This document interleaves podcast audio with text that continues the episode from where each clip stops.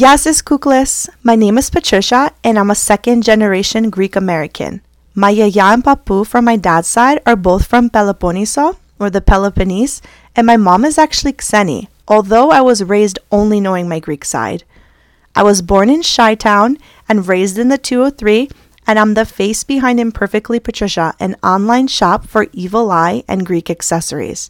When I'm not creating and designing, my main gig is actually working as an art teacher.